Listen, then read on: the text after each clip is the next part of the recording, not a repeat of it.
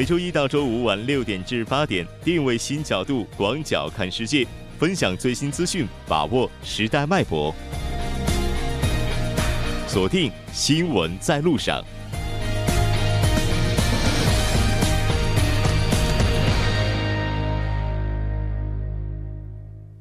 好的，欢迎回来，这里是正在为您直播的 TBS EFM 调频一零点三新闻在路上。稍后第二部节目当中将为您带来半岛之外、首尔新生活以及听首尔。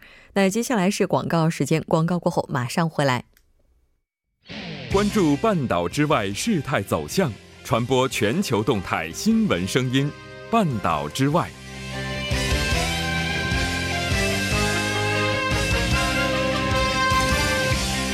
好的，欢迎回来，半岛之外带您了解全球资讯。接下来马上连线本台特邀记者王静秋，静秋你好，主播好，听众朋友们好，很高兴和您一起来了解今天半岛之外的主要资讯。我们先来看一下今天的第一条消息。好的，第一条是贸易战或再升级，中国不得不做出必要的反制。主播，嗯，是的，我们先来关注一下相关的具体报道内容。好的，在当地时间十号。美国公布了拟对华两千亿美元输美商品加征关税清单，并将于八月举行听证会。中国商务部新闻发言人随后做出了简短的回应，其中至少透露了两点重要信息。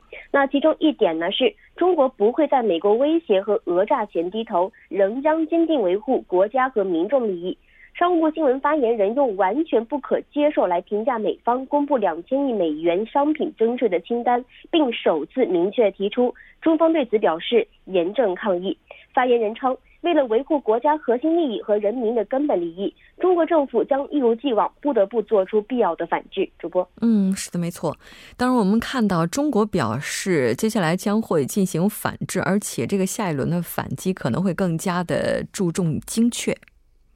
是的，商务部新闻发言人呢此前曾表示到，如果美国出台征税的清单，中国将采取数量型和质量型工具在内的各种举措来进行反击。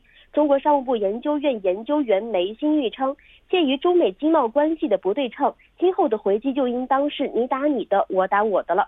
中国的官方称，进行反必要的反制，还意味着中国的回击将建立在充分考虑国内产业受影响的基础之上。不会不计后果，主播。嗯，是的，没错。当然，特朗普总统最开始的这三百四十亿美金，再加上接下来的一百六十亿，再加上有可能会出现的两千亿美金的附加关税，目前接下来可能会引起怎样的一个混乱？目前我们也是可以预期的。那当然，目前的这一轮贸易战呢，也是直接导致了人民币的贬值。这个情况是怎样的？我们来了解一下。是的，那美国政府在公布将近将在两千亿美元规模的中国产品中追加征收百分之十关税的计划之后，那从而使中国人民币价值是大幅下跌。在美国对华的贸易攻势当中，专家们普遍认为人民币价值将会持续一段时间。那另外呢，在人民币贬值的情况下，中国产品的出口价格竞争力提高了，从而使美国的关税征收效果将会在一定的程度上抵消。因此呢，有分析认为。中国政府将对人民币汇率的贬值趋势予以容忍。主播，嗯，是的，但是我们也了解到，有一些专家是表示，中国将允许短暂的贬值趋势。专家表示呢，从目前看来，人民币没有比亚洲其他货币的评价低，并且预测说，人民币对美元的汇率将上升到七点零。在这种情况之下，中国政府有分析认为，如果人民币价值下跌趋势过于迅猛。那么短期内可能会出现容忍这一现象的态度，但最重要的是，如果人民币贬值，中国出口企业的价格竞争力就会提高，美国的关税征收效果将会在一定程度上得到抵消。因此呢？中国政府没有必要通过人为的市场介入来阻止人民币贬值。主播，嗯，是的，没错。当然，之前在贸易战开打之前，我们在节目当中也曾经讨论过，也许特朗普此举的目的也是在打击人民币的国际化。似乎今天的这条消息也是得到了某种层这个层面的印证。那这条了解到这儿，接下来我们来关注一下北约的会议情况。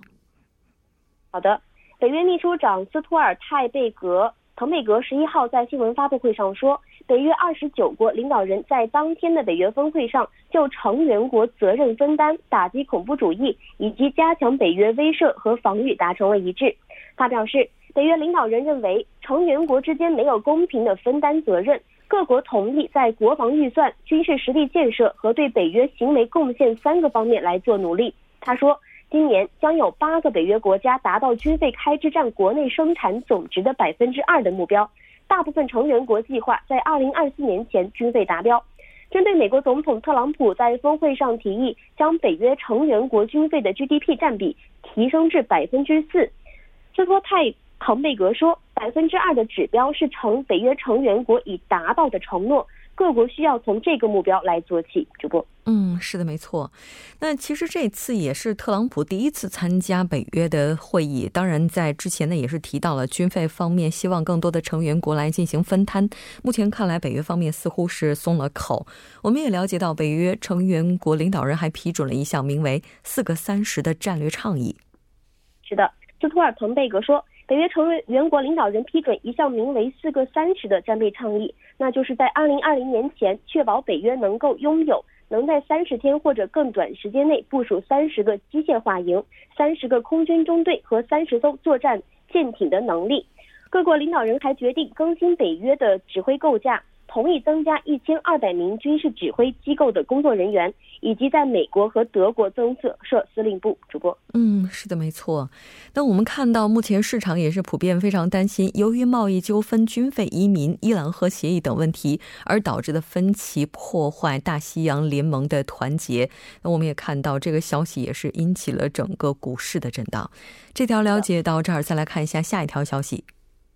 下一条是美墨声明将尽快让分离家庭团聚，商讨如何打击利用非法移民获利团队。主播，嗯，是的，没错。应该说，特朗普此前的移民政策也是遭到了国内各方的反对，并且也是造成了家庭的分裂。那美国和墨西哥呢，是表示希望尽快让边境地区分离的移民家庭重聚。我们来看一下。是的，据英国路透社的报道。在特朗普政府的移民政策面临新的批评之际，美国和墨西哥在十日郑重承诺要与中美洲国家合作，尽快让美国边境分离的移民家庭重聚。在五月初，美国总统特朗普政府开始实行零容忍的政策之后，超过了两千三百名儿童与父母分离。那这一政策呢，试图起诉所有非法越过美墨边境的成年人。在引起公众愤怒和法庭质疑之后，六月份，特朗普停止将孩子与父母分离。美国国土安全部部长科斯特·珍尼尔森在危地马拉城会见了墨西哥外交部长路易斯·彼得加赖及来自中美洲国家的部长们，讨论了家庭分离问题和如何打击从移民中获利的犯罪团伙。主播，嗯，是的，没错。当然，这样的一个行为确实是有悖人道主义的这样的一个原则。好的，非常感谢今天静秋带来的这一期连线，我们下期再见。主播再见，听众朋友们再见。接下来来关注一下这一时段的路况、交通以及天气信息。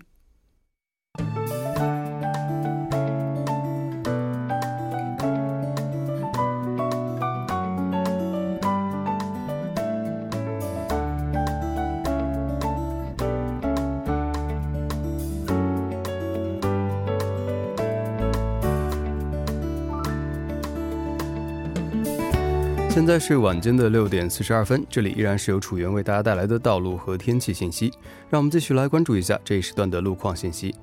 在京釜高速公路釜山至首尔，稍过木川进出口两公里的位置，有一辆货车是发生了故障，还请后续车辆注意避让。相同方向，七星东滩进出口至水源进出口板桥分岔口附近一公里的路段，良才进出口至汉南大桥的路段，由于晚高峰的关系，道路拥堵。相反方向，汉南大桥至瑞草进出口的路段，由于车流的汇集，出现了交通停滞。接下来是在内部循环路圣水大桥方向，成山高速入口至红之门隧道路段，由于车流增加，道路拥堵。相反方向，真林高速入口至吉英高速入口、真林隧道至红之门隧道路段，由于受到流量大的影响，出现了车行缓慢。下一则路况来自于东部干线道路圣水大桥方向，仓洞桥至马德地下车道、城东桥至龙飞桥路段，由于车流汇集，道路拥堵。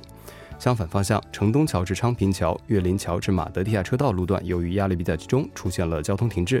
还请各位车主朋友们参考以上信息，注意安全驾驶。好的，让我们来关注一下天气。明天由于受到北太平洋的高气压影响，全国高温天气持续发酵。明天白天达到三十三度的地区不在少数，还请各位听众朋友们注意及时降温避暑。来关注一下首尔市未来二十四小时的天气情况。今天晚间至明天凌晨多云。最低气温二十四度。明天白天局部多云，最高气温三十二度。好的，以上就是这一时段的道路和天气信息，我们稍后再见。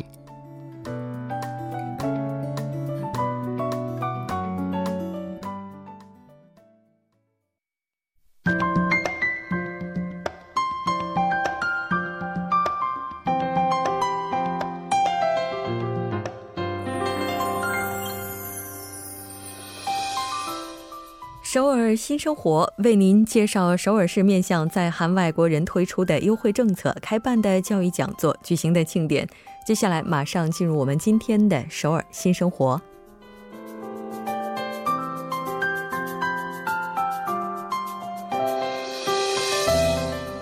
来看一下今天的第一条消息。那这条消息是隶属于韩国文化体育观光部的韩国艺术综合学校传统艺术院，将为大家开设第十二期的传统艺术讲座活动。现在开始公开招募学员。那这次整个课程的时间安排是从八月二十五号开始进行到十二月十五号。具体呢是在这一期间的每周六，那整个课程会进行十五周。活动的地点就是在韩国艺术综合学校传统艺术院，具体的地点是在城北区的石串洞。这次活动主要面向的群体是家里有六岁以上多文化子女的多文化家庭、非多文化家庭以及外国人朋友，也都是可以进行报名的。申请的日期安排，我们来看一下。第一轮报名的申请日期是从七月十六号进行到二十七号，最终的选拔结果将在七月三十一号下午三点钟之前进行公布。那课程的登录日期是从八月一号到三号。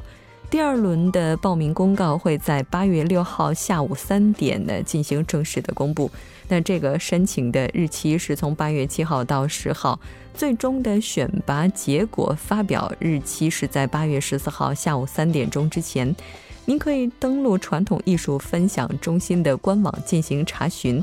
那我们在这里还要告诉您的是，第二轮报名最终它的课程登录时间是从八月十五号进行到十七号。那这一次课程是完全免费的。详细的信息您可以拨打电话零二七四六九七六三零二七四六九七六三进行咨询。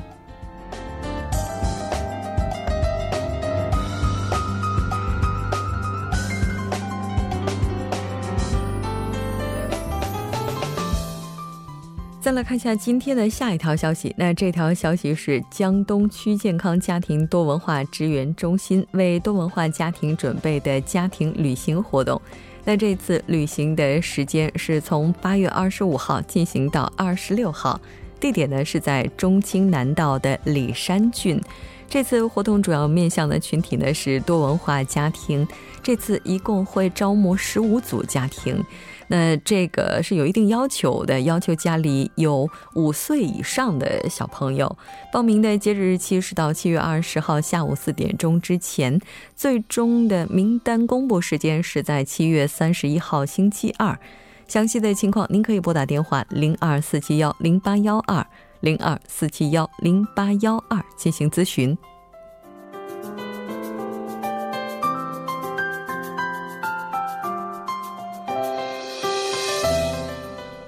再来看一下今天的最后一条消息。那这条消息是卢园区多文化家庭支援中心组织的父母教育活动。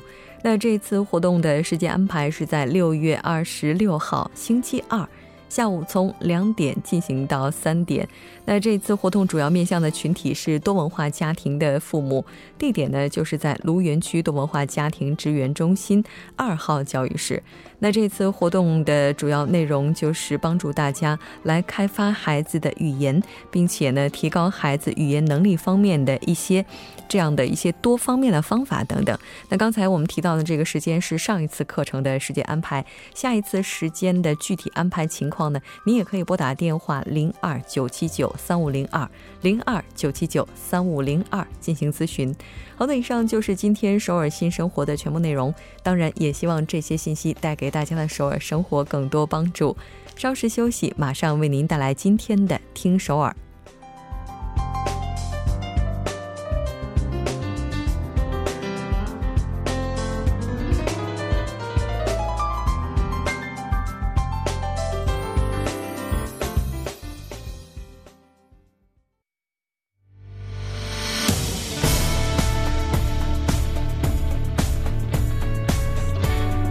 您现在收听的是《新闻在路上》。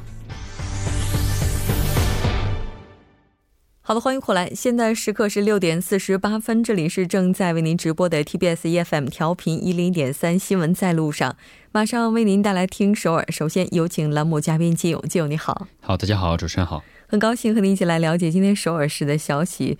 那首尔市其实关于首尔市的消息哈，应该说这段时间以来我们提到的就业创业的信息是比较多的。对，那可能也是和目前这段时间青年的就业率一直低迷是有一定关联的。对，呃，青年的就业率低迷是一个现象，还有就是一些呃，这个青年的就业的同时，他们的工资的一些变化也是一个关注的一个点哈。嗯。然后有个有一个调查呢，就查了一下啊，就是说在非首都圈地区和在首都圈地区的大学生毕业生，呃，在跳槽或不跳槽的情况下，这些工资会有什么差距哈？据了解呢，在原来是在非首都圈的这个大学毕业生哈，就是在第一次工作跳槽到首都圈之后呢，他们的工资哈，大部分都会最多是上涨百分之十的这样的一个现象。嗯，是的。这也就意味着说，只要是能跳到首都圈，如果情况不发生特别大的变化，基本还是能涨工资的。对，是目前这样的呃调查结果是这样的一个现象。所以人口就开始越来越往大城市集中，是吧？对对对。我们先来看一下具体的数据调查情况。嗯，我们从数据上看一下，就是最近的这个劳动经济论辑呢，公布了一个就是地方移动对大学毕业生工资变化产生的影响一文哈。在这个调查当中呢，针对零九年九月份与二零一零年二月份毕业的二三年制和四年制的大学生为对象进行一个调查，显示呢，有跳槽经验的四千二百一十八名当中，哈，三千六百八十八名是没有更换过所在地的。比如说，他原来是在这个京畿道。那就是在京畿道，原来是在首尔的话，还是在首尔，呃，大部分是在没有变化所在的这个地方，但是有跳槽的经历。还有呢，二百七十三人呢是从非首都圈跳到了这个首都圈内，然后呢，二百五十七人呢是从首都圈跳到了非首都圈。然后呢，从工资水平上来看的话呢，呃，如果是在首都圈跳到了非首都圈的话呢，一呃工资呢是一百八十九万上升到了二百一十四万，提高了二十五万。这个是从这个首都圈跳出。出哈，然后呢，从在首都圈内，就是在还在这个首都圈内，呃，跳槽的情况下呢，是一百七十七万上升到了二百零九万，提高的是三十二万。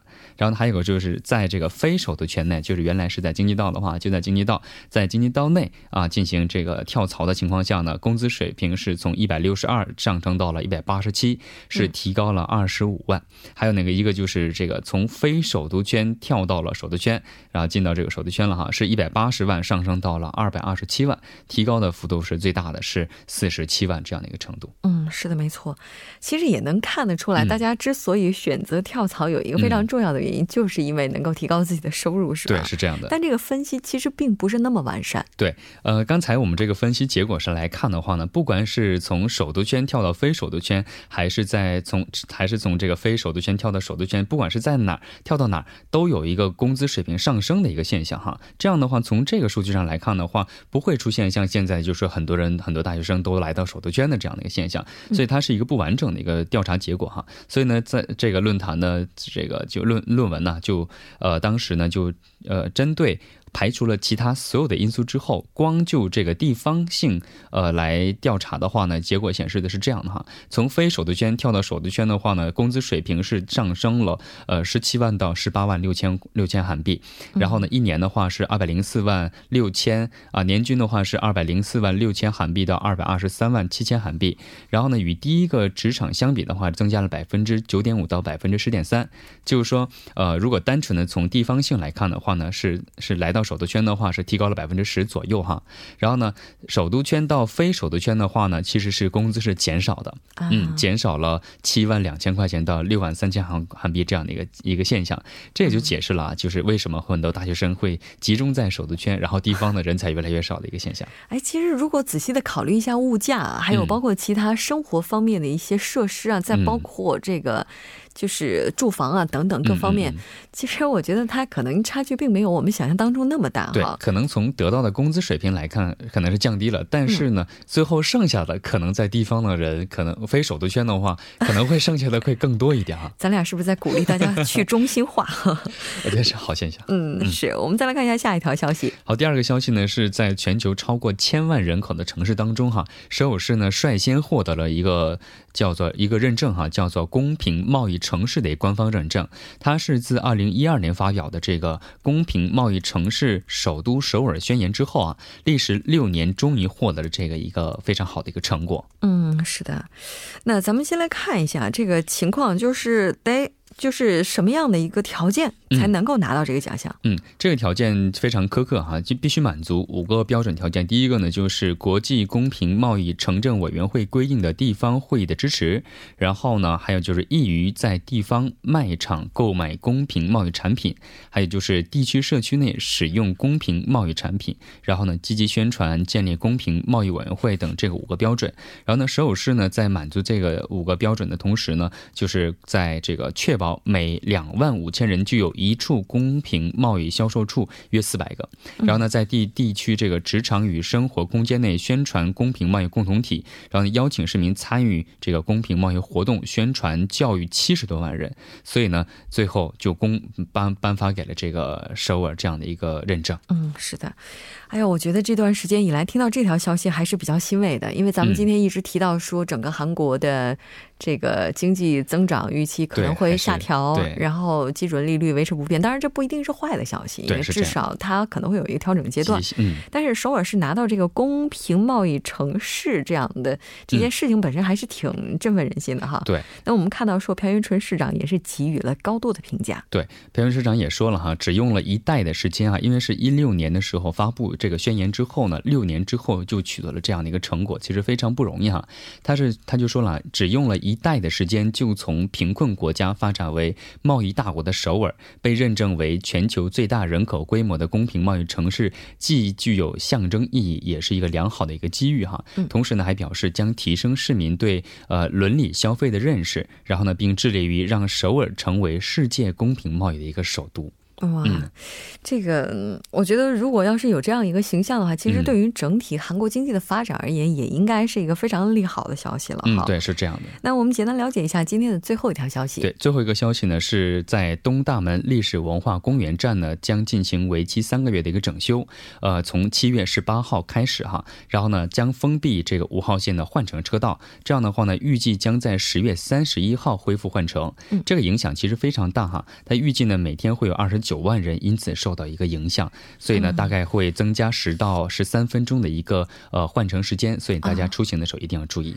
也就是说，这一站在七到十月这个期间，只能在二号以及四号线之间换乘了。嗯，对，它是呃，在这个地方是换乘不了的啊，换乘不了了，必必须要去下一站以以知路四街，好像是到这个地方去换乘才可以。嗯，所以如果您要是在在这一期间要使用的话，一定要提前去查询。嗯，对。好的，非常感谢金勇，我们下期再见。好，再见。那到这里，第二部节目就是这些了。整点过后马上回来。